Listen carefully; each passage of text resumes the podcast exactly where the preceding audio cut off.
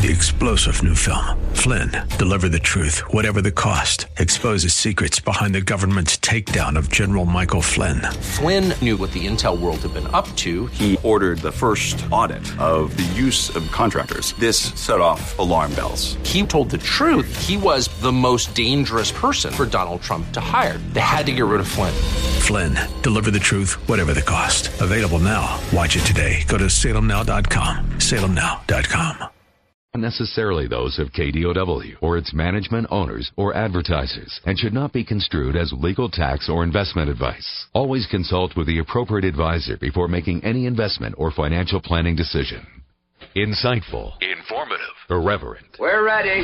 1220 KDOW presents Rob Black in Your Money, your source for breaking news, market updates, and successful investment strategies for the 21st century. Sounds like a great program. Getting you to retirement in today's market. So let's get on with the show. Taxes, family finance, insurance, the economy, technology, media, and entertainment. Rob is talking about it with you at 800 516 1220. So call in, we'll chat and uh, have some fun. Now to start your day with the latest news and market commentary. Here's Rob Black on the Bay Area's business leader, 1220 KDOW.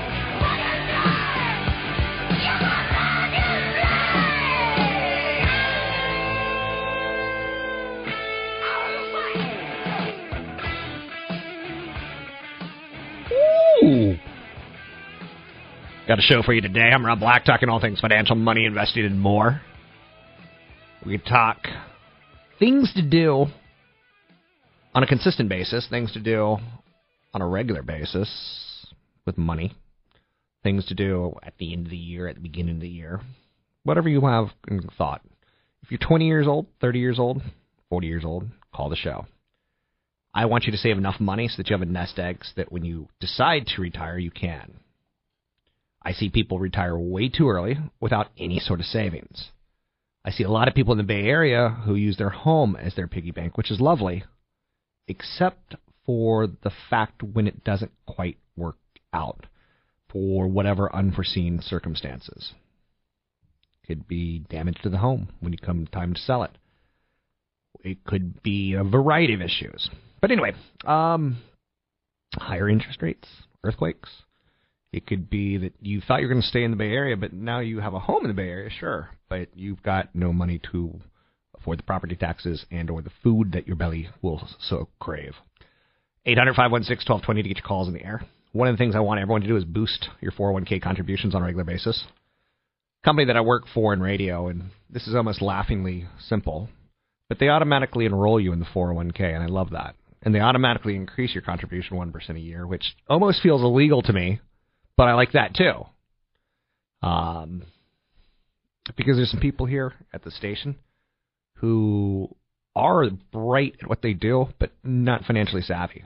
So to automatically do it for them, I like it. If you aren't ready already maxed out your 401k, I want you to, you know, look at a 529 saving plan for your kids' college. You're probably not going to save enough for your kids' college. Kids are getting more and more expensive on a regular basis. Um, at the end of the year, you want to sell some of your losers in mutual funds or in stocks so you can reap some capital gains taxes. Um, so you offset your capital gains taxes with your losses, and therefore you kind of you know get a little value out of your losers. So you can wipe out three thousand dollars of losses if you made a mistake. Hopefully you didn't make too many mistakes and ratchet it up higher than that. Um, I like selling winner mutual funds and buying loser mutual funds. I like selling loser stocks and buying winner stocks. Um, we'll talk about that a little bit later in the show if you want to. Um, now is a good time of the year. Always is a good time of the year to consider about charitable gifting. Uh, suppose, for example, you purchase a share of stock, you can give those shares away as a, to a qualified charity, and you'll avoid the capital gains tax on that. Um, postpone purchasing mutual fund shares. Many mutual funds pay capital gains in the month of December, so they have to pay taxes. That's why most people like exchange traded funds and indices now that aren't into that game of um, the new investor has to pay the taxes or lose value of taxes, tax distributions that the the uh, old guy has been in the fund and taken advantage of. Anyway, joining me now, Tony Mendez, Bay Area BayAreaLoanSource.com. Morning. Tony, you are a mortgage person. Um, let's talk about mistakes that people make because they are a plenty. Yeah, it's uh, we run into them all the time. You need five hundred thousand, one million dollars for a loan on a home, and people will go out and not file their tax returns. For Uh, it could be anything from you know starting a transaction and getting a new credit card right right before you fund your loan, and then the, they pull your credit and the credit's low, or you have a new debt on the on the credit, or buying a car, things like that. Why is getting a credit card bad? Well, it's, you mean for for a financial transaction? Sure. I think you should have followed. Yeah, it it's bad because if you start a transaction and you start changing things like your down payment and your credit and anything that has your income, anything that changes after you start, after the underwriter starts looking at your loan, will affect the the approval at the end because they call your employer the day before they fund the loan. They look at your credit the day before they fund your loan. They you know they do all of these things to make sure that you are the same person that you started off the transaction with. Okay. So getting a, doing anything like that from the beginning to the end, deadly, or it can be. All right. Uh, In, and in some cases, things that you do before. Uh, if you do it a month before, sometimes it doesn't hit your credit until after you start the transaction. So it's be very careful. Uh, start early in transactions. I mean, that's what that's the best advice I can get. Credit is a funny thing. Yeah. um, to say the least. I own a property in the state of Washington, a business property that doesn't show my credit report, even though I had to sign enormous amounts of documents I still can't figure that one out. As a co-owner. It's just the reporting. You have to remember that just because you get something, Yeah. you're relying on that third party, that that creditor, to report to the bureaus. Not only to report, but to do it accurately. In fact, there's some people out there. There are there are credit card companies. You can go online and say, "I want the cheapest credit card that will report to the credit bureaus." So you can have a really bad credit uh, uh, credit score, still get a credit card, so that these people will report to the bureaus. It's like it's a cheap one, like a five hundred dollar credit line yeah. type of thing. And like. it'll I help build like those for teenagers. it, it's great because it reports to the bureaus and it helps your credit build the, the credit score, and you see that entry inside the um, in, in from the bureaus. But it's all about how they report. So your your company may not be reporting. Sounds good. Anything else? Mistakes that you see on a regular basis? I like the Um, one, I like the one that you brought up this morning, where someone said, "Oh, by the way, I show no income." And how do you expect to get a loan when you show no income on Well, taxes? I'm I'm working on a transaction right now where somebody's changed jobs after they started the transaction. Okay. And some lenders, depending on where you went, uh, will require at least 30 days worth of pay stubs from that new line. Even if you have a contract, it's higher wages, it's W-2 salaried, all that good stuff. Same line of work, they still need to, to uh, you know 30 days of paychecks. Um, some people do that. Some For the record, back when I was a dating man, I required the same thing. and a I want to see some pay stubs. I want to see a credit blood report, report, all that stuff. a little blood urine sample, um, and I'd always do it with taste. So Great palate. I have a very nice palate for distinguishing blood. Anyway, that's Tony Mendez. You can find him at BayAreaLoanSource.com. That's BayAreaLoanSource.com. Let's go to Steve in Oakland. Steve, how are you? Hey, I'm good, thanks. Good. What's up? Uh, so I'm looking to get a uh, a HELOC, and I'm also looking to buy a new used car, um, which I would take out a loan for. Wondering which one I should probably do first. I'm guessing the HELOC. Um, Any chance? Go ahead. Oh, sorry. Any chance that you can get the HELOC to and then use the HELOC to buy the car? Um, I get a better rate from uh, my credit union on Okay. the car. Okay. Yeah, it, it all depends on rate. I'm just I'm just wondering. Um, that's going to be. it- Have you, you? You need to you need to see your credit report. You need to talk to the the the. I would definitely talk to the people you're going to get the the equity line from first, so they can see your report, look at your debt ratio, and make sure that it doesn't clash with that lender. And and and you have to be careful too. If your credit score is like on a border, getting new debt can can drop your credit score, um, you know, by five points all the way up to like 30, 40 points. So if you're on the border of qualifying, you may not want to buy that car first. Out of curiosity, what are you going to use the HELOC for? Um, potentially home improvements. Okay. I'm not a big fan of HELOCs, just FYI. Yeah. Um, I'd prefer you pay for them out cash if you have it, but I'm actually surprised more people are getting HELOCs today w- w- when rates are so low yeah. because you could just easily do a cash out refi and, and and and refinance the whole thing, keep it fixed without having that adjustable period snipping you at some point. Keep in mind, I'd live in a cardboard box, and that's why I'm not a big fan of home improvements.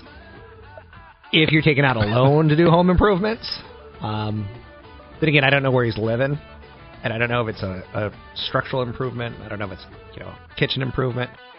But be careful with HELOCs. Um, you're taking out a loan against something your own piggy bank. I'm Rob Black, talking all things financial, money, investing, and more.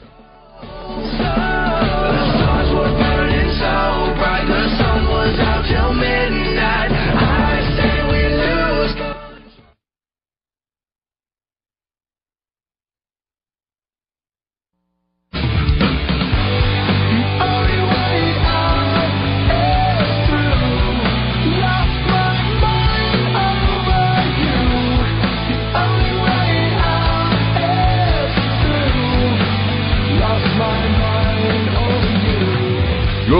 Rob Black and Your Money on AM 1220 KDOW.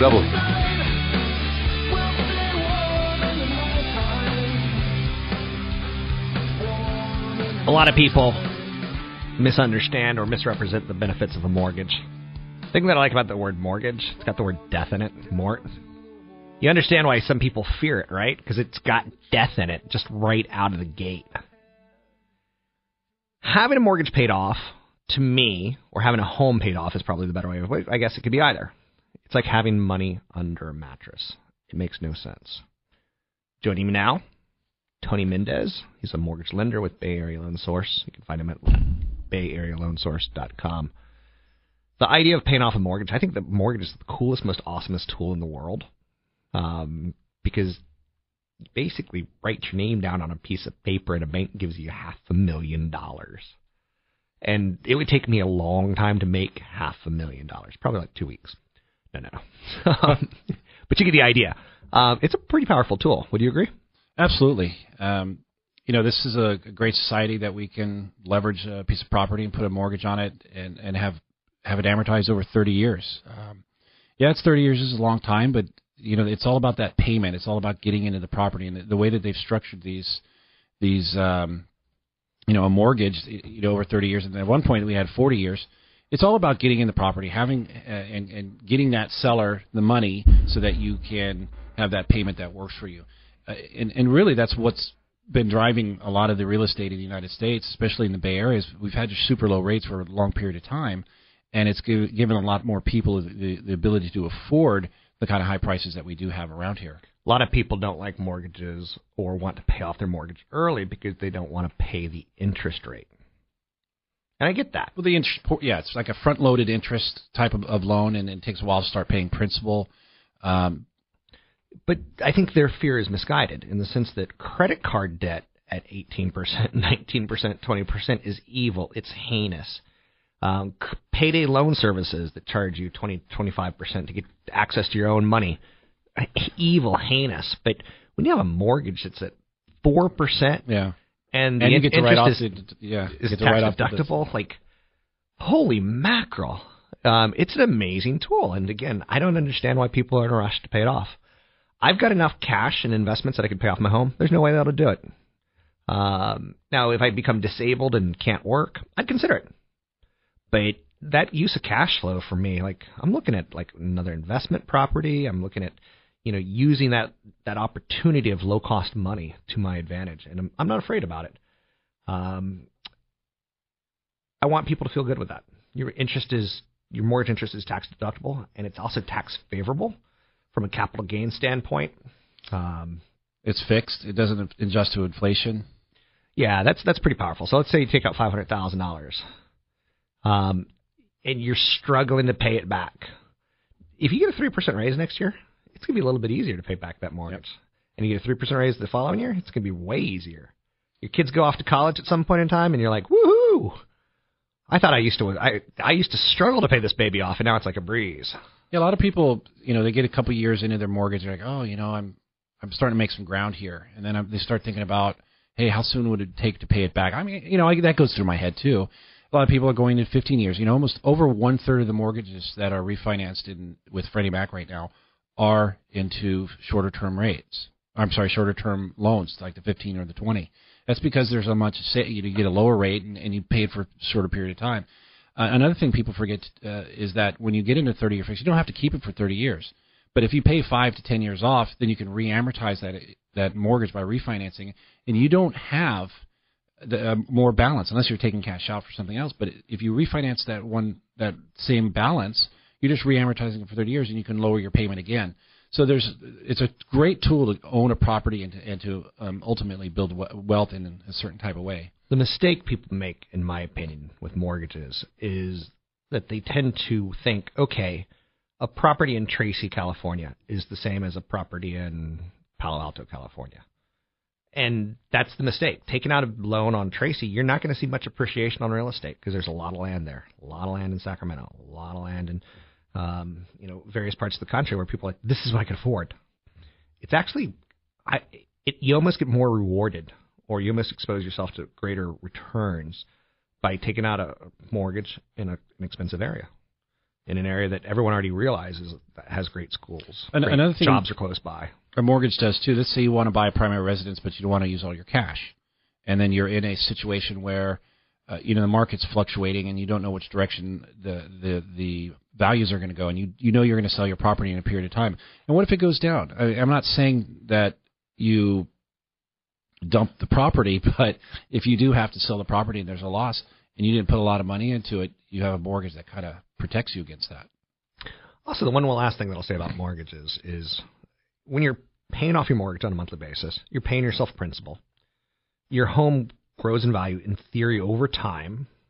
So you're basically have an investment plan. You're starting a piggy bank. You know, every year, you know, maybe 60% of your money goes to equity, maybe 40% to interest. And then a couple of years down the road, it's 65 to principal, 35 to interest. And a couple years down the road, it's 70. It's it's a great savings plan for people. Yeah, it, it's very fact, automated. You I, I never really thought of a mortgage that way until you and I started talking about this several years ago. And uh, when you when you pay that principal, you're you're putting that money into your house. So in in essence, your mortgage payment isn't two thousand dollars a month. It's two thousand dollars a month minus the the principal that's going into that equity, which which is a another way of savings. So, Absolutely. Yeah. And again, I want people to max out their 401k and live in a cardboard box. But once you max out your 401k and you have some extra money, I want you to own a home that you're going to work, live in, that's close to work. Anyway, that's CFP. No, that's not CFP. Anyway, that's Tony Mendez with BayAreaLoanSource.com. It's BayAreaLoanSource.com. A couple other thoughts, Tony. How long is um, I've heard getting a mortgage with Fannie Mae is getting easier. They've lightened or lessened their standards. Is that true? It, it, it is, and it isn't. Meaning that depending on the source that you go to for your mortgage, are you going to a lender that has uh, their own guidelines over top of the Fannie Mae guidelines, or are you going to a lender that goes, oh, you know what, we're going to take these what they call a DU. It's a it's a Fannie Mae's automated underwriting decision. Uh, they throw your credit score in there, your income, and the type of house, the equity, and all that stuff, and the rate. Here's the payment. Does it work? And Fannie Mae goes yes. And if they take the the decision and all the guidelines come with it, that's a, a, a lender that's going to what they call a Fannie Mae direct lender or a Freddie Mac direct lender. But if you're going to that lender that has all those what they call overlay guidelines, then you may not be getting those easy, uh, you know, those loosening guidelines that Fannie Mae is talking about. So the source of where you get a mortgage is, is just as important as as you know putting a good scenario together. It's pretty intimidating because a lot of Americans think I'm going to go to my bank and get a mortgage and that may not be the best way to do it. A lot like a lot of Americans think, I need to invest. I'm going to go to my bank to do it, and that definitely isn't the yeah. best way to go about it. In, in fact, you you brought up a good point that a lot of the business that I've received in the last year has been coming from people who've been turned down by banks because of those types of overlays. Banks are the toughest toughest place to go to, but you need the cleanest kind of of um, scenario. That's that's where people like me come in, into play. We we go direct. It's Tony Mendez. You can find him at BayAreaLoanSource.com. That's BayAreaLoanSource.com. I'm constantly on the cook. I've tried to kiss you. I don't know if you feel the same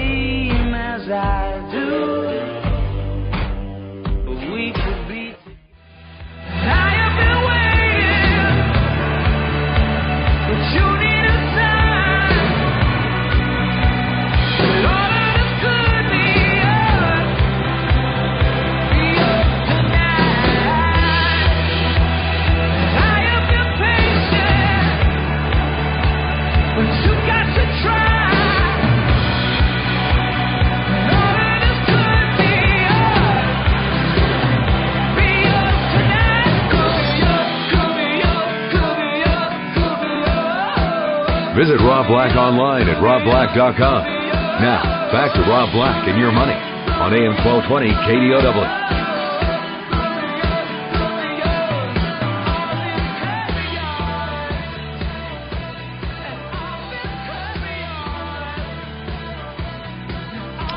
I'm Rob Black talking all things financial, money investing, and more. In the world of mortgages, there's a lot of product. Joining me now to talk a little bit about the product in the mortgage world, Tony Mendez, Bay Area Loansource.com. Tony, biweekly mortgages.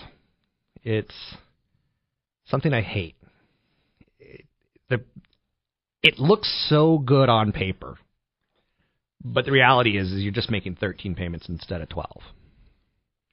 And people don't understand that. Yeah, there's a lot of of techniques and strategies that have been floating around there for many, many, many years. This is one of them, um, and it's something you can do on your own. I think the biweekly payment is just it's another sales tactic to work with the lender or work with a servicing company. If it costs you any money to, to set this up, I wouldn't do it because it's something you can do on your own. You can simply go to your bank and say, oh, please divide my payment into, send it on these dates, and you can just tell your bank to do this, and you can do or, it on your own. Or you can write a check to your bank and just give them an extra payment.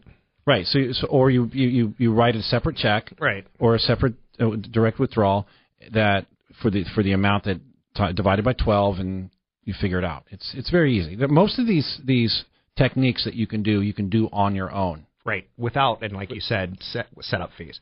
So real quick, I want to mention. I think that extra payment that people are putting into their home on the you know the biweekly, I think that should go in the stock market, where I will bet you that you'll earn far more than the four percent mortgage rate that you have on the um on the on the on your house. Like it's frustrating because that in of itself, the bi-weekly product doesn't offend me.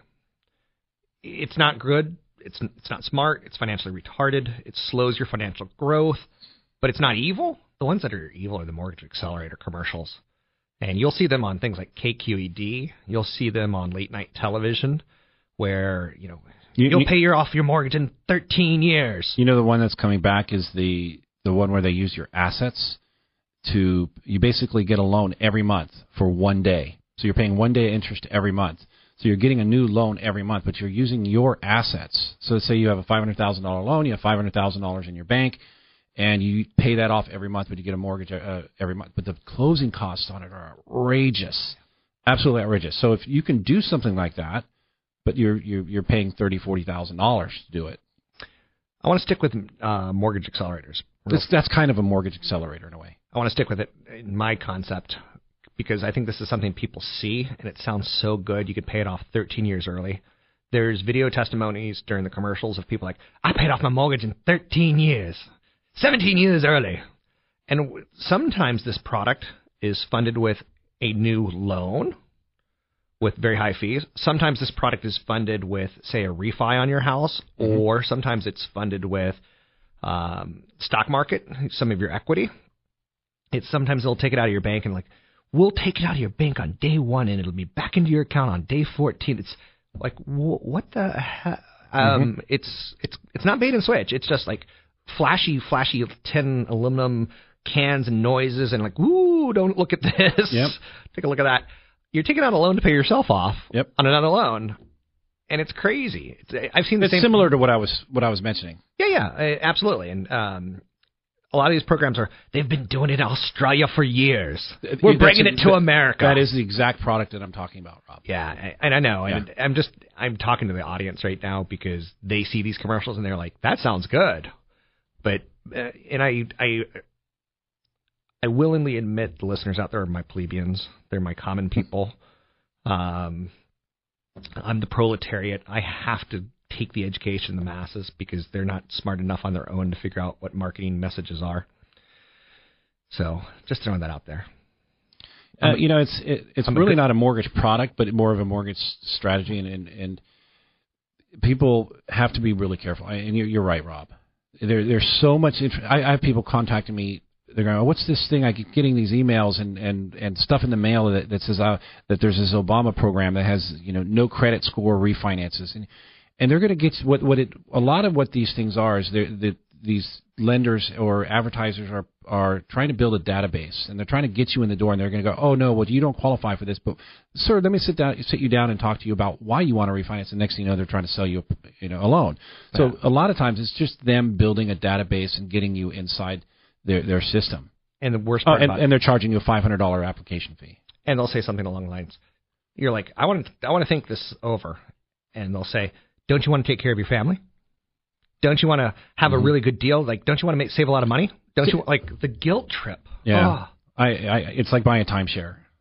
it is like buying. A Yeah, yeah. You know, I really thought those days were over where there was that hard sale, that kind of like sleazy kind of feeling you get when you're done. You're like, oh, I need to take a shower, and and you get a lot of that from these types of of advertisements. Same thing's done in insurance and even in investing. I've I've seen um, you know financial experts quote unquote say like, let's take your big chunk of your pension and put it into a, an annuity, and you'll get a guaranteed four percent return, but uh, it's not guaranteed. It's you get your own money back at a rate of four percent. And oh, by the way, I'm not going to tell you that I'm going to take nine percent of your money as part of my commissions and fees. My company's going to get four and a half percent, and I'm going to get four and a And it'll take percent ten years before you break even, kind of thing. Yeah. and you will never break even. So it's there's so much crap product out there. I, I, I think the story is though that it's it's all about the advertising and what's what people are seeing. It, it, it's re- it's really hard to, to disseminate between good information and bad information. and ultimately, down the you know, I- I think if you feel like there's a sales pitch going on, like they're trying to convince you of why it's such a good idea, I would be very cautious with any financial product. That's Tony Mendez with BayAreaLoanSource.com. That's BayAreaLoanSource.com. Okay, so we've beaten up on biweekly mortgages. We've beaten up on mortgage accelerators. Um, how about points or no points?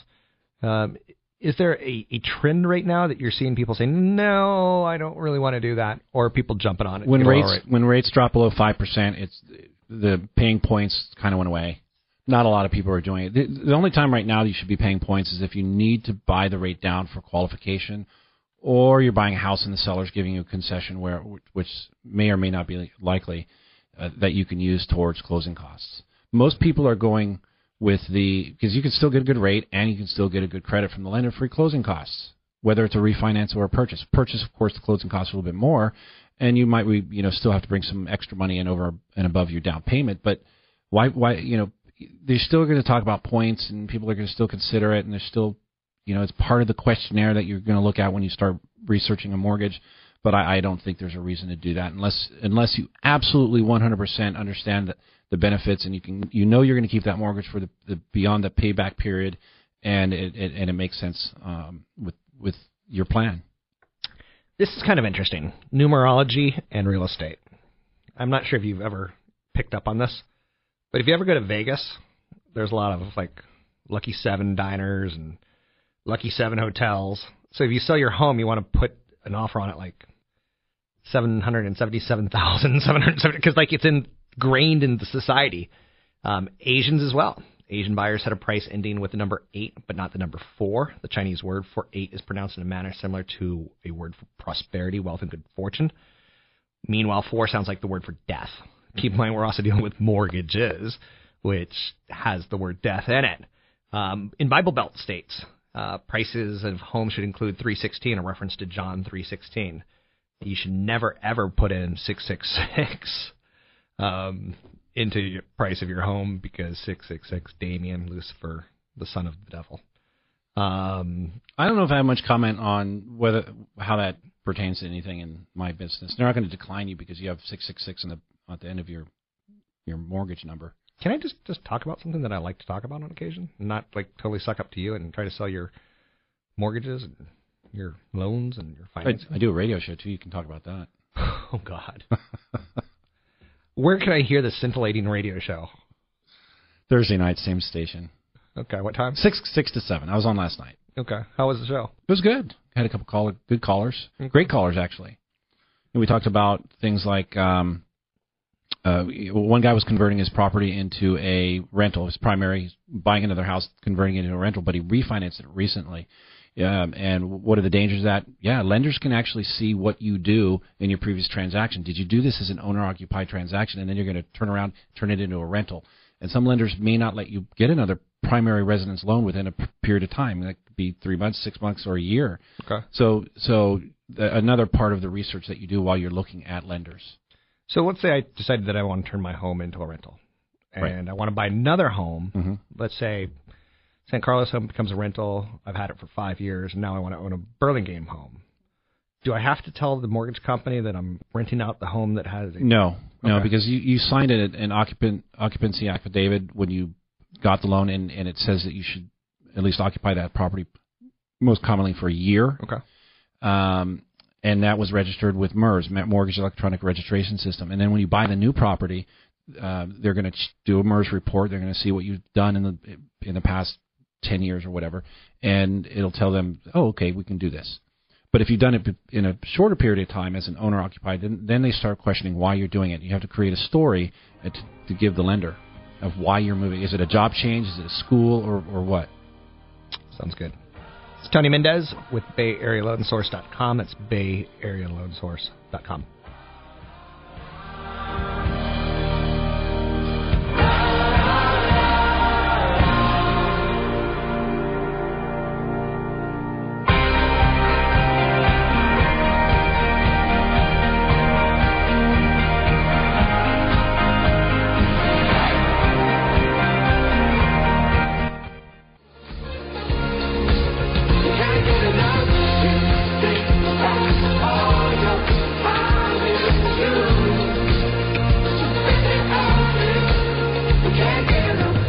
listening to Rob Black and Your Money on AM 1220 KDOW on the iHeartRadio app.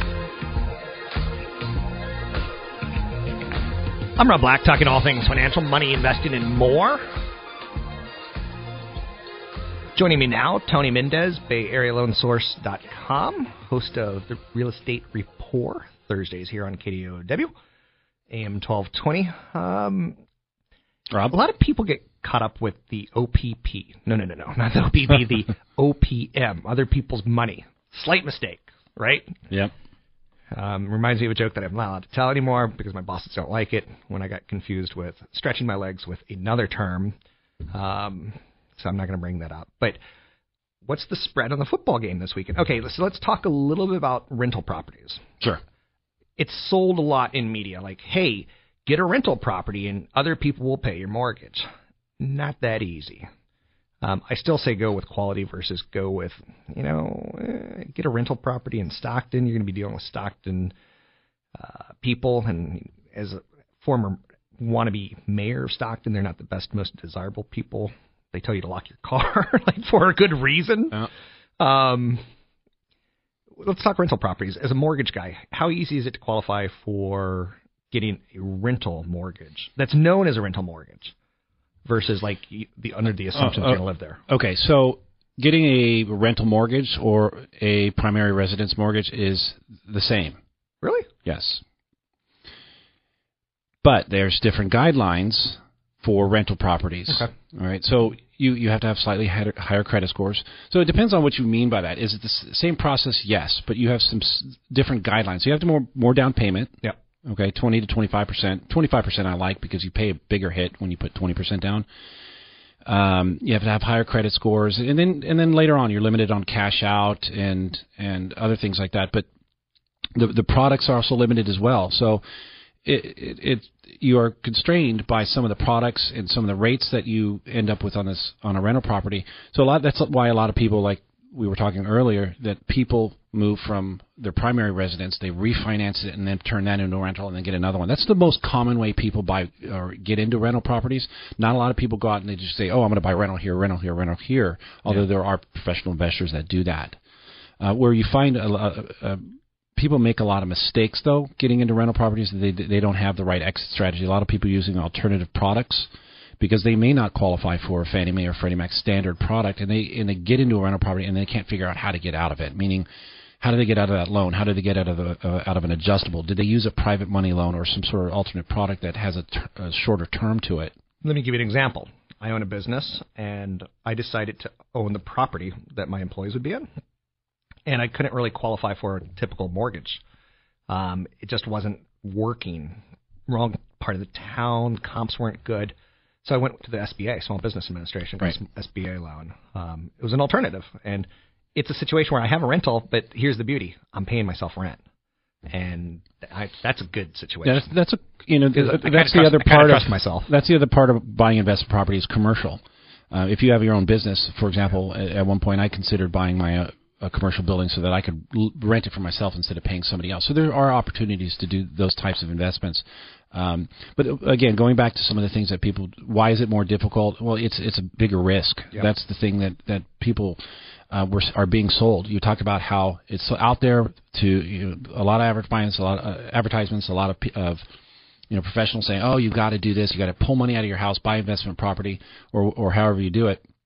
But A lot of people still get in trouble thinking that that it's the best rate of return on your investment, meaning the, the uh, ROI. Yeah. And it's not always. I'm looking at a property right now with a, with a client, and, and I'm telling you, your your rate of return is less than two percent. But oh, I still want to own the property. So a lot of people still buy properties because they think there's equity that's going to be building Yeah. in that. And, and and meanwhile, you could have done other have other investments that have done better. And that's where I, I'm saying if you are looking at a rental property or investment properties, you have to work with a CPA at least, and and then a CFP if you really want to be serious about it. Yeah, it's it's it's funny to go back in time. And the New York Times just did a piece recently about the last 40 years of real estate. If you bought in San Francisco, Chicago, New York, how great it was. But they also said, okay, let's say you put twenty thousand dollars down on a piece of property, give it 40 years, how great your return would have been. But they did the same thing with the stock market. And if you put your mortgage thousand dollars a month into the stock market in that period of time, the stock market was up by over 300 percent higher. It's almost 400 percent higher uh, when all was said and done. Because also with a home, you have taxes um, which you will eventually have with stocks. But anyway, um, one area that really I dislike when we're talking about investment properties, business partners. It, it's funny that you mentioned that.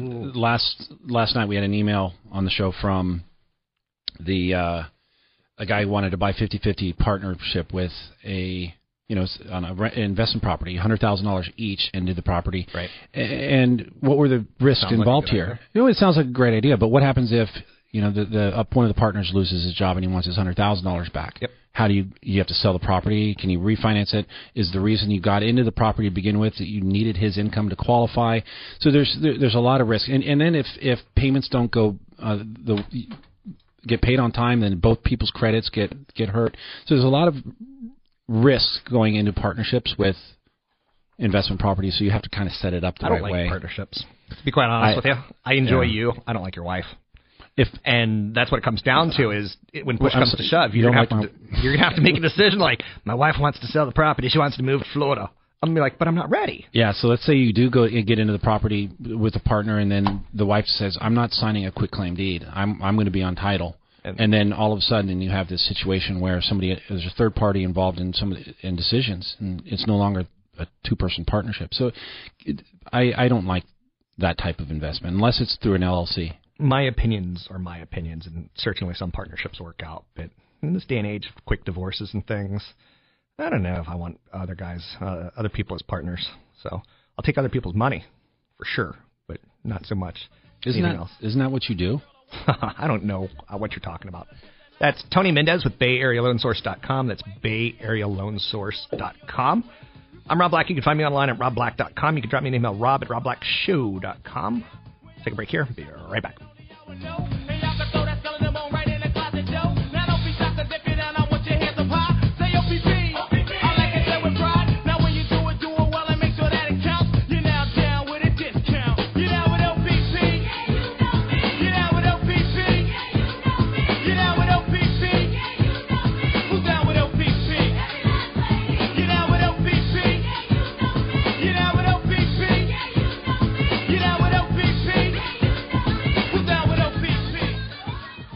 Views and opinions expressed by Rob Black and his guests are not necessarily those of the Wall Street Business Network, this station, its management, owners, or advertisers, and should not be construed as legal, tax, or investment advice. Always consult with the appropriate advisor before making any investment or financial planning decision.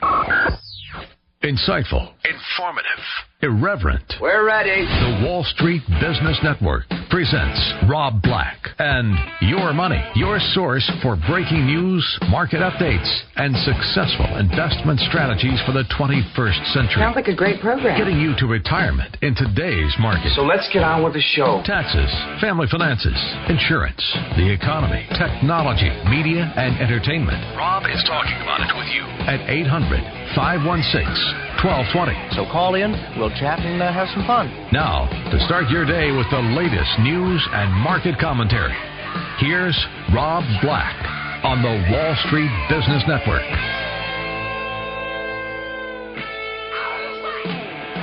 Welcome in, Rob Black and your money. Joining me today, special guest Val Vandervoort, real estate agent. Is that the right title for you?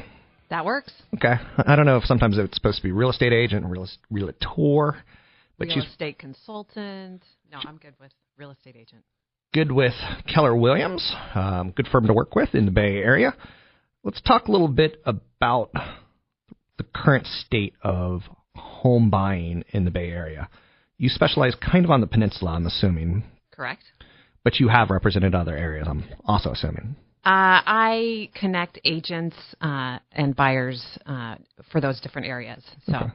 I, I don't want to dabble in areas I can't represent a buyer well.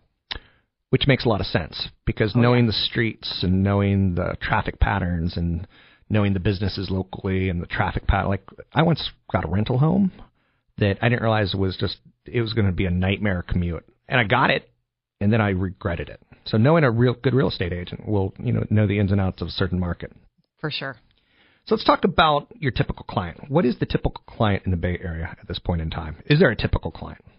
Um, yeah, I think there really is around here just because the housing prices are so expensive. So, um, you know, kind of dual income professional people um, are who are out there that can afford home prices around here these days, especially along the peninsula is what we're seeing there. Mostly what you represent, are you saying, is dual income? Husband works, wife works? For the most part. Okay. And uh, are they coming to the table with a good down payment? Are they struggling to find the down payment? Are they uh, moving up from the, the home on the east side to the west side and, and trading up per se? Um, uh, pretty impressive down payments that we see. Um, I have seen about 20% of my sales last year be all cash. And then there's some people who are doing 20% down. And then probably more people doing uh, 30% down, 35% down, somewhere in there. Yeah, I did 40% down, and I'm ashamed to say that because I keep talking about how putting money in your home doesn't get the the market returns, the stock market returns. You just get the real estate returns. You lose appreciation due to the weakness of the dollar and tied towards inflation. But coming up with that down payment makes the uh, the payment a little bit more affordable. For sure. Yep, that's right. So dual income families, pretty common. Um, I've heard a lot and I've read a lot about the Asian investor, hmm and I don't see it in my neighborhood. I don't think. Yeah. Um, are you seeing it as a realtor where people are coming from China with all cash, or is this just something like the LA Times and the San Francisco Gate are pushing the stories? It's definitely for real. Um, I think there's probably agents who are more focused on that as part of their business. Uh, we're seeing, um, again, that kind of all cash investor tends to be a foreign investor um, a lot of the time, Okay. and that's account, you know accounting for about 20% of the market. How about affordability? It's um, it's always a question, and it's always expensive in the Bay Area, or at least it always feels expensive in the Bay Area. But now it seems to be more expensive than it was five years ago to get in. Like I'm in, I'm I'm happy, I'm in. Um, I don't need to do anything else. I'm in. Yeah. But I feel bad for my friends and my you know family members who aren't in. Yeah. And I know it's a tough situation. So, uh, actually, California Association of Realtors had their annual uh, housing update yesterday and had a great graph on there that showed just the massive decline in affordability since Q1 of 2012. So, it's for real out there that affordability is just becoming a really tough issue around the Bay Area, and in, that's that's actually an all of California stat, but it would it would translate into the specific Bay Area as well. Now, let me ask you a leading question. Uh-oh. I tend not to like real estate agents who say California real estate always goes up. What's your opinion on California real estate? Um, you know, I have a hard time advising on a like say statewide level. Right. Uh, when I look at the peninsula in particular, it's a place where there's not much, there's not land to develop. So, and you also are sandwiched between you know, Silicon Valley and San Francisco, two really strong areas, and you know, land. I, the the great thing in that area is that you know your structure itself is not worth as much as the land you sit on. So. Right.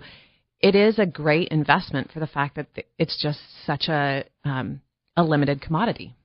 It is a good investment over time. I agree with that. Um, and what you just mentioned, the structure not as worth as much as the land. Um, a lot of people go out and get, they get homeowners insurance on the purchase price of their home, and they should only get homeowners insurance on the price of the building to rebuild.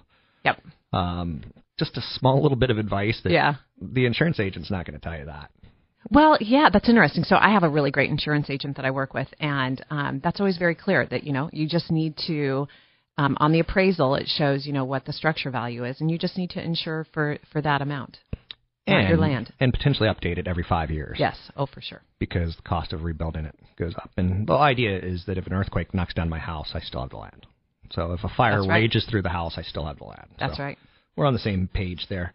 Now, this show goes out to a lot of people, and I think the Generation Xers and baby boomers have their home. Mm-hmm. You know, we bit the bullet years ago and we did it. But the millennials, they've been living with mom and dad. They're going to be starting new households at a very quickening pace as – they start, you know, the job market improves. Are you seeing millennial buyers? What do they look like? Um, not so much. Um, we're probably seeing seeing the trailers of the Gen X generation okay. kind of getting into it. There is definitely chatter out there about how millennials are going to drive the market. Uh, talking about that in 2015, that we're going to see more more of them become players in the market. Will you have to change your sales tactics? Like is Keller Williams teaching you? Like you're going to have to talk social media. You're going to have to go to Facebook. You're not going to be able to put your face on a shopping cart per se. Yeah. Um, there's definitely trainings on that out there. Okay. Um, I kind of believe in you just kind of be yourself and, um, you know, have a good reputation in the community and things tend to come your way. But I think, and the other thing I always hear is that fate, like those really young, young millennials, they're, Facebook, they don't use Facebook in the same way us like 40, 50 year olds do, that they think you guys are old people on there. So um, yeah. there's, I think they're a little more Twitter crowd. I don't see you um, advertising on Snapchat though either. Okay. So just going out there. I met my real estate agent in a funny manner. Um, I was shopping for homes, and I was going to the weekend. What are they openings called? Are they called openings? Open houses. Open houses. Thank you. You're welcome. Um, and I didn't really. She's not the type of person I would party with. okay but her knowledge of the city was so great, and her, you know, like, hey, I will show you, and you ten houses, and you tell me the two that you like, and then you're done. I'll find the house for you. And it took her six to nine months to, to find the perfect house, and she did. Yep. Um, pretty good agent, and I met her at an open house, and that's how I interviewed. Is that a good way to find a real estate agent? I believe so. I I have a philosophy for uh, investing in that. I really want to know, like, I want to meet eyeball to eyeball with the person who is going to be representing me and no better way than an open house. You go in there and you'll find out if they're on top of it or if they're you know sleeping on the couch or you get a lot of information when you go to an open house and talk with an agent. Absolutely. Speaking with val vandervoort with keller williams if you have a question for her you can drop me an email rob at robblackshow.com or call 800-516-1220 it's val vandervoort with keller williams.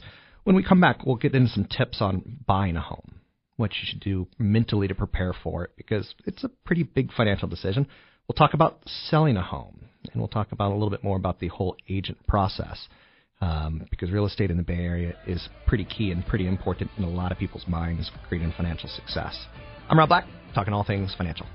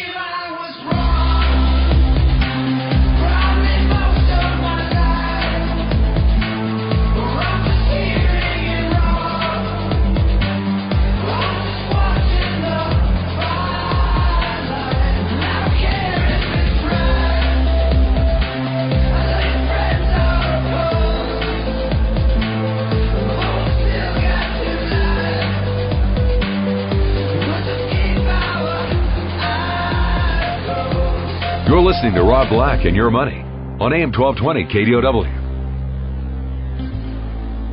Welcome back in. Rob Black and Your Money, talking all things financial, money, investing. Today, real estate. Joining me today is Val Vandervoort with Keller Williams. She is a real estate agent. She works on the peninsula, heavily in San Carlos Belmont area, I believe. Correct. You probably get another city up or another city down on occasion. For sure. We have a phone call. Let's bring in Ashok from Menlo Park. Ashok, how are you? Hello there. Go ahead. Hey, great show. Quick question. What's your theory on housing? Like, do you own your primary home, rental homes? Is it a good time to buy? What's your theory on real estate in general? My personal, sure, thanks, Ashok. Um, my personal opinion is, you know, real estate's a long-term investment. Don't do it if you're not going to be tied to the area for five years. Um, hopefully, sometimes that doesn't quite work out, but I think it works over time, especially the component of having a mortgage, which is low cost, and paying yourself to live in a place and not paying a landlord.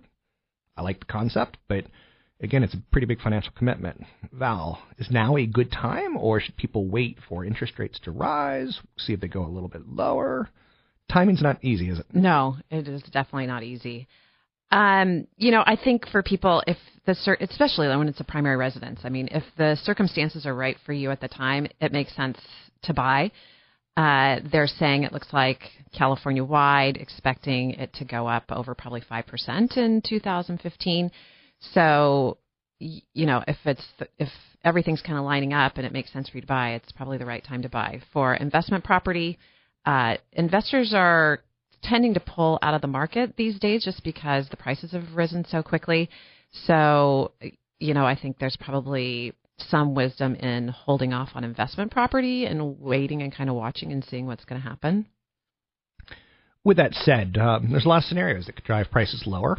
Um, Ashok could be in the market for a home, and there could be a massive earthquake right before he gets ready to buy, and you know he hits a home run.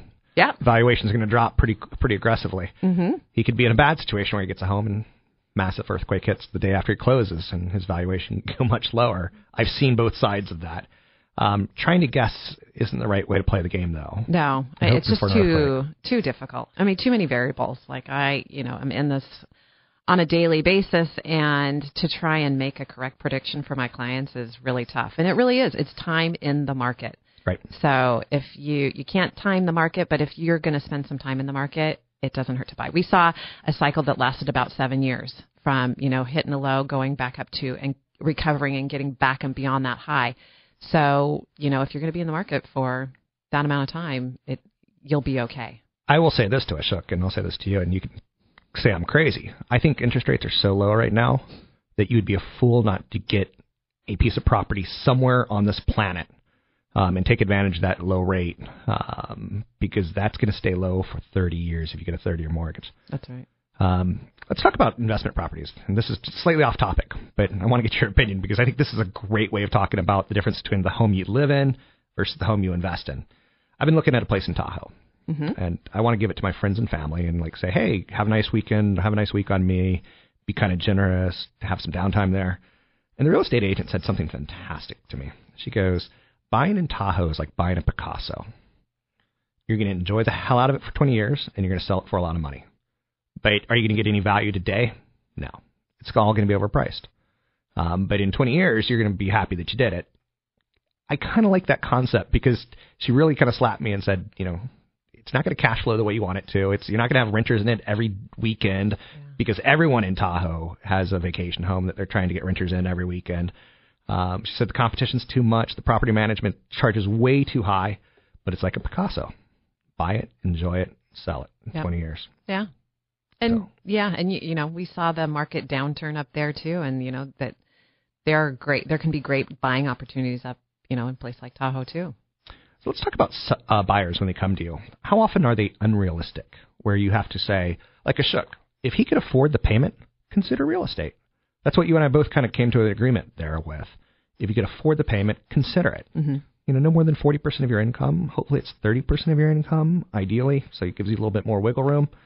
Are people coming to you and like just not in touch, or are they pretty realistic about the cost of uh, acquiring a home? I'm pretty fortunate that most of the clients who come in the door are realistic. They are educating themselves online before they get in touch. They're going to open houses. They're seeing things. Uh, there's so much information available to them these days that they can see what things that have what they've sold for that they have been out and looking at. So they get a real sense of it. And if they're not realistic, they get realistic pretty quickly. Like you write an offer or two and you try and stack it full of contingencies uh, these days and you find out that there were 10 offers, you were the lowest and you had, you know, all the contingencies if they want to ha- buy a house, they learn pretty quickly what it takes to get get it, and then go through those hoops. Let's talk a little bit about that. The contingencies. It freaks people out. Yeah, it's painful. Um, what is a contingency? What are some of the ones you've seen recently? So the main contingencies that you would have would be for property condition, appraisal, and financing. And what we see in multiple offer situations that are really common in the Bay Area is that the winning party tends to waive all their contingencies. Thankfully, we get pest inspection, property inspection reports up front, so we can go through and read those and be okay with it, and um, you know make a decision as to whether you're okay with the property condition and waive that contingency. Appraisal. A lot of people who are putting 20%, you know, they want to put 20% down, but if they have more cash in their bank, they can waive their appraisal contingency because they could put more down if there was a shortfall in the appraisal. And then the other part is the loan contingency. And we have really savvy lenders in the area who get their clients to go through underwriting and are really confident in them getting the loan and therefore um, get themselves comfortable with waiving the loan contingency. But it is, I mean, it's there's some risk. We are trying to mitigate the risk as much as, as possible in setting up people to write you know offers that don't have contingencies. When the market balances out, we see them return. Okay. Do you ever tell a client like, "No, I don't feel good about these contingencies. Something smells wonky because I don't trust contingencies. It's in my nature not to trust anything." Yeah. Um, yeah, when I go through and read the disclosures on a property, I will go back to my buyer and say, you know, these things make me uncomfortable. I don't think we can get an answer to this you know, before you put an offer in. So you can just say, all right, I'm taking on maybe a twenty or forty thousand dollar risk, or you can have a contingency. Um, you may not get the property, but at least you won't make a foolish mistake that you'll regret later. I had a contingency once that if the loan didn't fund, that they kept like ten thousand dollars. Okay. And that scared the bejesus out of me. Yeah. Like I was like, Tony, is this loan going to close? Like, you have to tell me that it is before I sign this piece of paper. Yeah. And it all closed. But with that said, I'm speaking with Val Vandervoort, Keller Williams. You can find her at Val Vandervoort. That's V A N D E R V O R T dot com, valvandervoort.com. I'm Rob Black, talking all things financial. Take a break, come back, talk more buying and selling real estate with Val Vandervoort.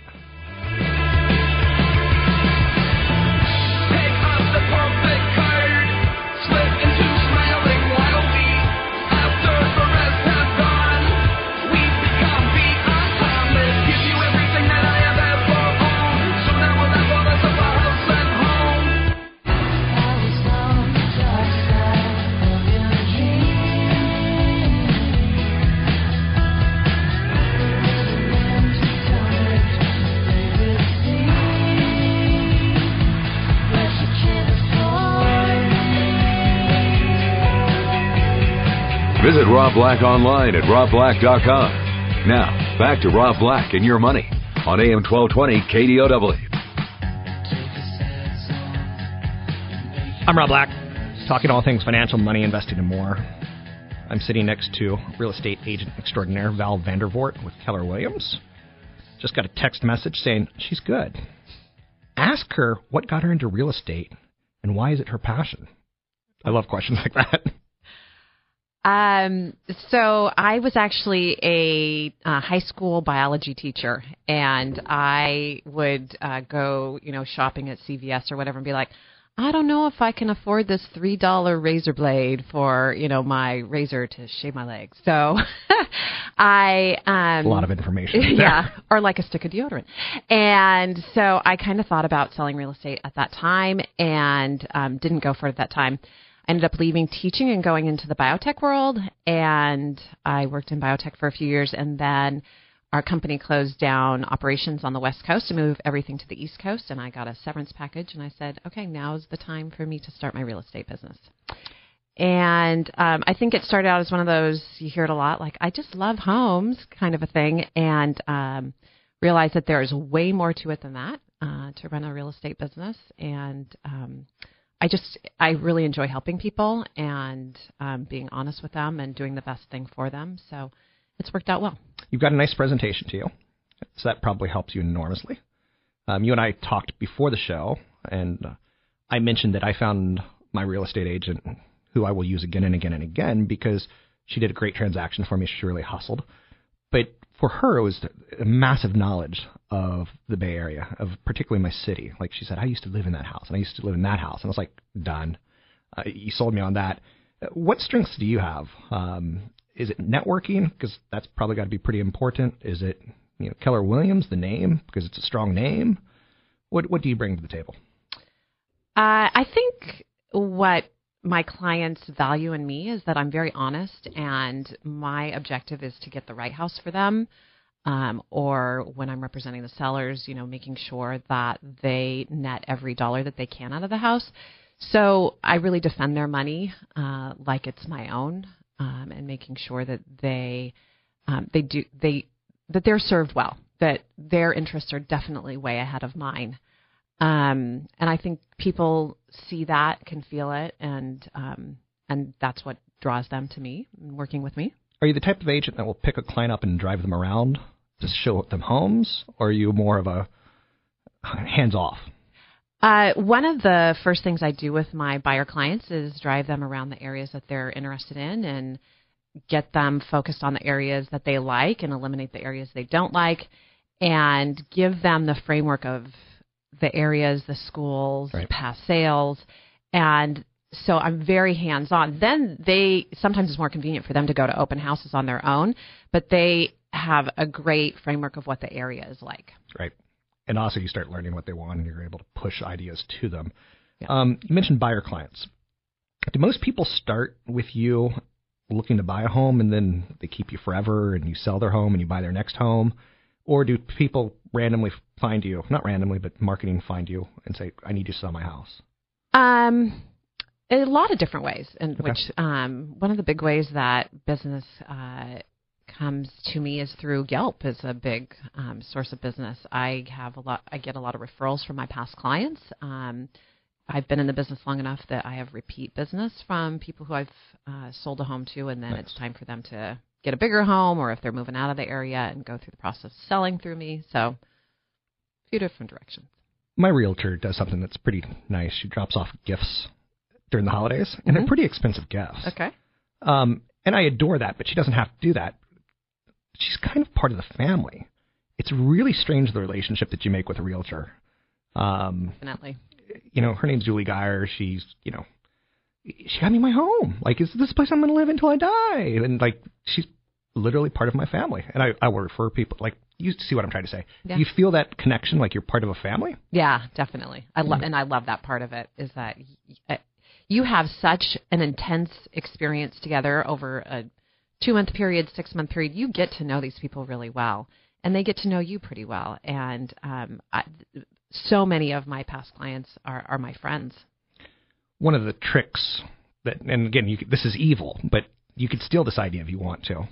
When you have a buyer who's interested in a home, have them write up a letter, have them show adorable kids, maybe in a wheelchair, saying we want to live in this house and we want to do exactly what you did and raise our kids here. Like you, sometimes you have to sell the the seller, so to speak. For sure. Um, and those are tricks that you know that I don't know, and I don't recommend doing that, but it certainly has crossed my mind a couple times. Oh, I had one case where uh, it was um, a trust that was selling the property, right. and the agent said, you know, we don't want any of that fluffy stuff. Don't bring us a letter about your buyers, that kind of stuff. So I didn't, and then um, the um, it, we didn't get the property, and the feedback was, oh, the trustees fell in love with this other family. They wrote this gushy letter, and I said, that's the last time. I don't care who it is it the buyers need to write a letter to say who they are, have a picture. It makes a difference. It's a tiebreaker for sure.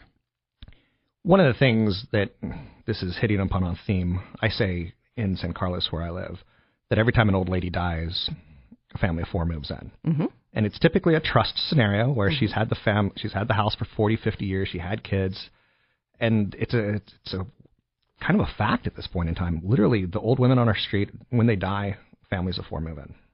Yep. Pe- people are lining up to move into my neighborhood. Yeah. Yep. Strong schools. They're dri- they are in so many of these communities. It's strong schools drive families coming into it, and there's so many young families in the Bay Area.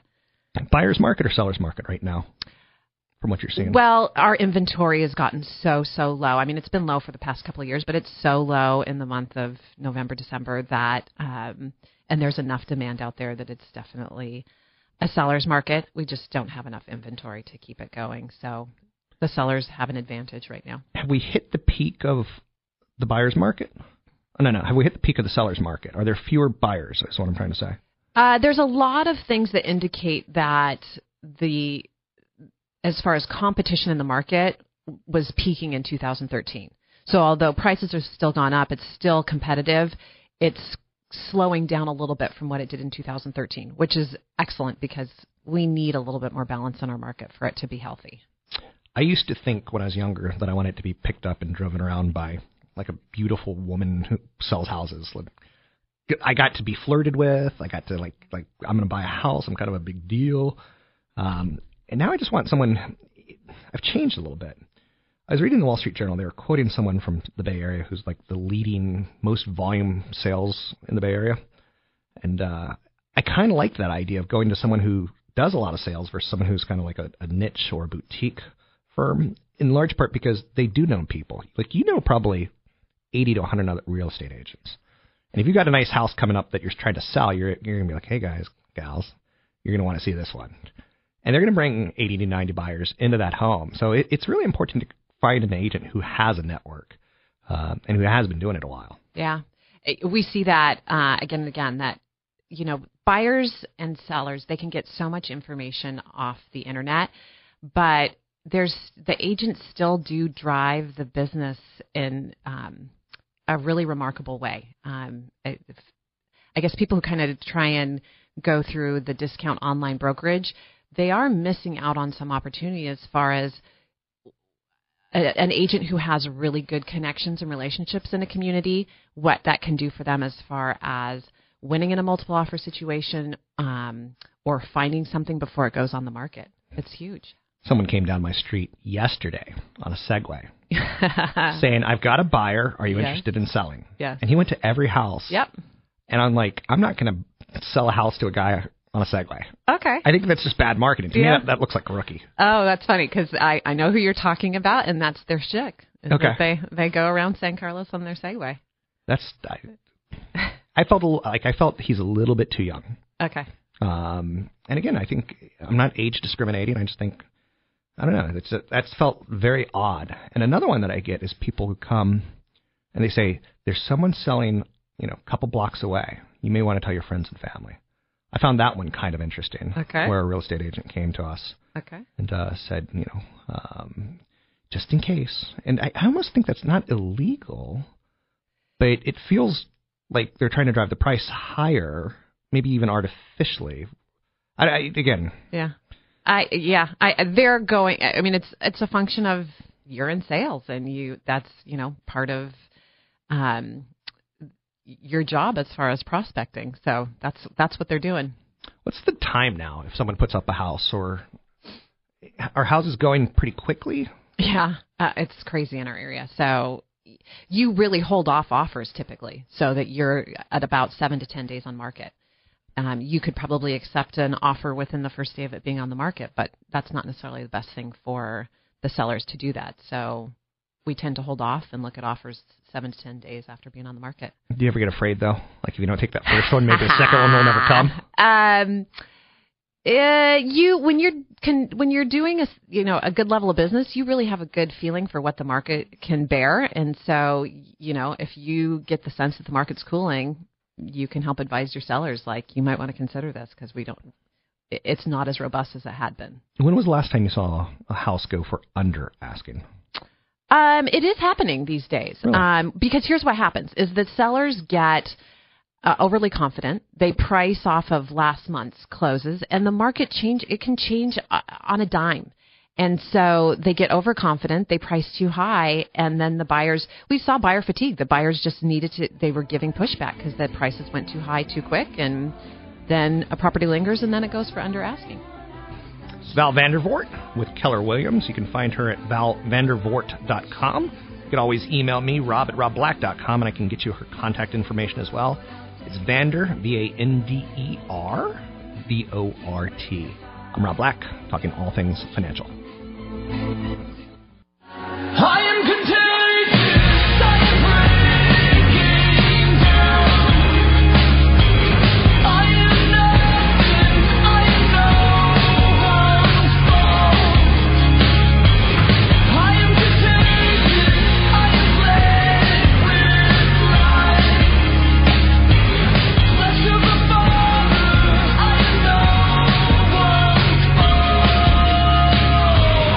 You're listening to Rob Black and Your Money on AM 1220 KDOW on the iHeartRadio app. I'm speaking with Val Vandervort, Keller Williams, three V's. There's a lot going on in that name. Yep. I've got a real simple name, Black. Yeah, no, I get to spell mine often. I believe it or not, I get to spell mine off. and that shows you how either I speak too quickly or people don't understand the color black is so freaking common. Um, so you're a real estate agent. How long have you been doing it? Uh, for 10 years. 10 years. Okay. Um, do you feel good about going into 2015 or? I think it's going to be an active market. Okay. Yeah, uh, I think we're going to see good appreciation probably through the at least the first half of the year, and then we'll see how it goes for the second. I, I, my crystal ball is only so deep, so Yeah, and I understand that. Yeah. Mine too. Yeah. You know, stock market can change on a dime based on you know Putin going crazy or something like that. yeah. Um, with that being said, one of the things I tell people about real estate is you need a good economy. So it does help you to pay attention to what I do, and it helps me to pay attention to what you do. Mm-hmm. Um, so you could see speculation, you could see froth. Any signs of froth out there? Um, you know, I was starting to get a little bit concerned about it. Uh, I had gone to a conference where it was mentioned. Um, I think his name is Stanley Fischer. He's the vice chair of the Federal Reserve Board, I believe is his title. And his statement is that if you see more than 16% growth two years in a row, that prices are rising too fast. And so I was kind of checking out the numbers. We definitely had 2013, you were getting above 16% in so many of the counties and cities. But 2014, the second half, we slowed down a little bit. So it has backed off a little bit. And I think that's helpful because I, I you know, if it grows too quickly, we just end up with buyers who can't afford it anymore and they, they back out, get nervous, and then, you know, prices start to come back down. When buying a home, I tend to advise people buy close to jobs, buy close to a hospital, buy close to a university. If you could pull off all three of those, you're going to do well. Yeah. Um, I also say buy something that a woman would want because men, we could live in caves. We Mhm. don't really care. Mm-hmm. But if it's got curb appeal, if it's got a good school district, my neighbor, he contributes to SCEF, the San Carlos Education Fund. He doesn't, Yeah. have, he doesn't have kids. Oh, yeah. And I think he's the smartest guy on the block Yeah. because it keeps his real estate value high. Yeah, and he votes for all the school measures and all that stuff, which is definitely, you know, that, that gives good upside to the real estate. On the downside, the thing that I don't like about George is he's got Prop 13, and it was his wife's family's house. So that property tax has got to be pretty cheap. Oh, yeah. So, Yeah. um, speaking of that, you know, the curb appeal. Is there any truth to buying the smallest house on the best street, or do you want to buy a bigger house because it's all based on square footage, the comps? What are your thoughts? I I agree with the you know buy the ugliest house on the best street. I just I've seen buyers do it both ways, and when you watch that market change, the people who bought for location they come out ahead, and the people who bought for just visually what it looked like, they can get stuck when the market downturns. Do you know who Skip Williams is? I don't. He's a home inspector, and Oh yay! I think I yeah I may have the name slightly wrong. yeah maybe Chip or something like that. But um, he did the home inspection, okay and uh, it was fantastic. okay It's like three hundred dollars, and he takes pictures of stuff. He's like, your roof's gonna last seven years, your washer dryer's gonna last two years. Um, I would pay for that every five years, just as a man who I I'm not very practical. Knowing that like that tree's gonna fall on my house, or Mhm. knowing that I have a sewage issue coming up, Yeah. Uh, home inspectors. Oh yeah. I, it's a good idea to do it regularly as a homeowner, and we forget about it. Even you know, real estate agents who are they're practicing it all the time. Like it's a good idea to get it. Like with the heavy rain right now, Yeah. get somebody under your house and check out what how much how much water do you have under your house right now, And don't do it yourself unless you know what you're doing. and you're not claustrophobic. I'm um, not a manly man. I don't know if you could figure that out. So I'm always asking my neighbor, and he does home inspections. I'm like, how long? When do I do termite inspections? Like, because you hear the commercials and you like, Oh yeah. you panic. Like I should be doing this No. bugs are eating my house. No, there. That's such a great commercial. I, I think they must be referring to like subterranean termites, like the wood. You know, wood termites are, are they're from my pest inspector. He says they're slow moving organisms. You can have them in your house for a while, and they're not going to do you know any immediate damage. Subterranean's a different story, and I think that's the fear that those commercials are feeding on. Okay. Anything else that you uh, think, want to bring to the table that people should be aware of when buying or selling, approaching real estate mentally? Uh, I just think get it. You've got to find a real estate agent that you trust. I mean, a, a real estate agent that will give you good advice um, and that you trust is worth so much. It's worth way more than any rebate you could get back from somebody who um, is just running that model. So, what are you not looking for in a real estate agent? Um, I think you should trust your gut. And, you know, again, to me, you meet eyeball to eyeball and have a conversation with them and see if you trust them. And if you have any hesitation or red flags going up, you should trust your gut and, and not work with that individual. I was looking for a place in San Francisco 12 years ago, and uh, a real estate agent bragged because she knew who I was from radio and television. She said, I got 80 credit cards. And I'm like, I don't want to work with you. Like right there. yeah. yep. Uh, You want to see their you want to see their tax returns, things like that. yeah, and it's it's inappropriate that you could make such a rush judgment. But with that said, it is a pretty big transaction. So you represent buyer clients, seller clients. What are we seeing more? I guess we're seeing we have to have a lot more buyers than sellers right now. Yeah. Just mathematics. Yeah. that. Oh yeah. Like sellers are just not moving. Okay. Your market, one of the markets you represent, San Carlos Belmont area. Are you ever worried that like they have so underprepared for the school systems or for the population of kids? Oh yeah. So the schools are out of whack, and Yeah. one family may get Carlmont High School, which they want, but then they get zoned out of it because Mhm. of the volume of people. Yeah. It's tough to think about, huh? Uh, yeah, I, I think it, it. The cities didn't see, I think, what was happening around here with the growth of um, the young family population. It's Val Vandervort with Keller Williams, real estate agent extraordinaire. You can find her online, www.val, V-A-L, V-A-N, D-E-R-V-O-R-T dot com. The views and opinions expressed by Rob Black and his guests are not necessarily those of the Wall Street Business Network, this station, its management, owners, or advertisers, and should not be construed as legal, tax, or investment advice. Always consult with the appropriate advisor before making any investment or financial planning decision. Three star general Michael J. Flynn, head of the Pentagon Intelligence Agency, knew all the government's dirty secrets. He was one of the most respected generals in the military. Flynn knew what the intel world had been up to. He understood its funding. He ordered the first audit of the use of contractors. This set off alarm bells. The explosive new documentary, Flynn, Deliver the Truth, Whatever the Cost, uncovers the facts behind this scandal. Flynn told the truth. He was the most dangerous person for Donald Trump to hire. I find out the worst enemy that I'm going to face in my life is right here in America. They took my assessment and they wanted me to change it. And I was like, I'm not changing it. They had to get rid of Flynn. With in depth interviews, archival footage, and never before seen personal records of the man behind the headlines. I just felt like I was drowning. Flynn, Deliver the Truth, Whatever the Cost. Available now. Watch it today. Go to salemnow.com. Salemnow.com.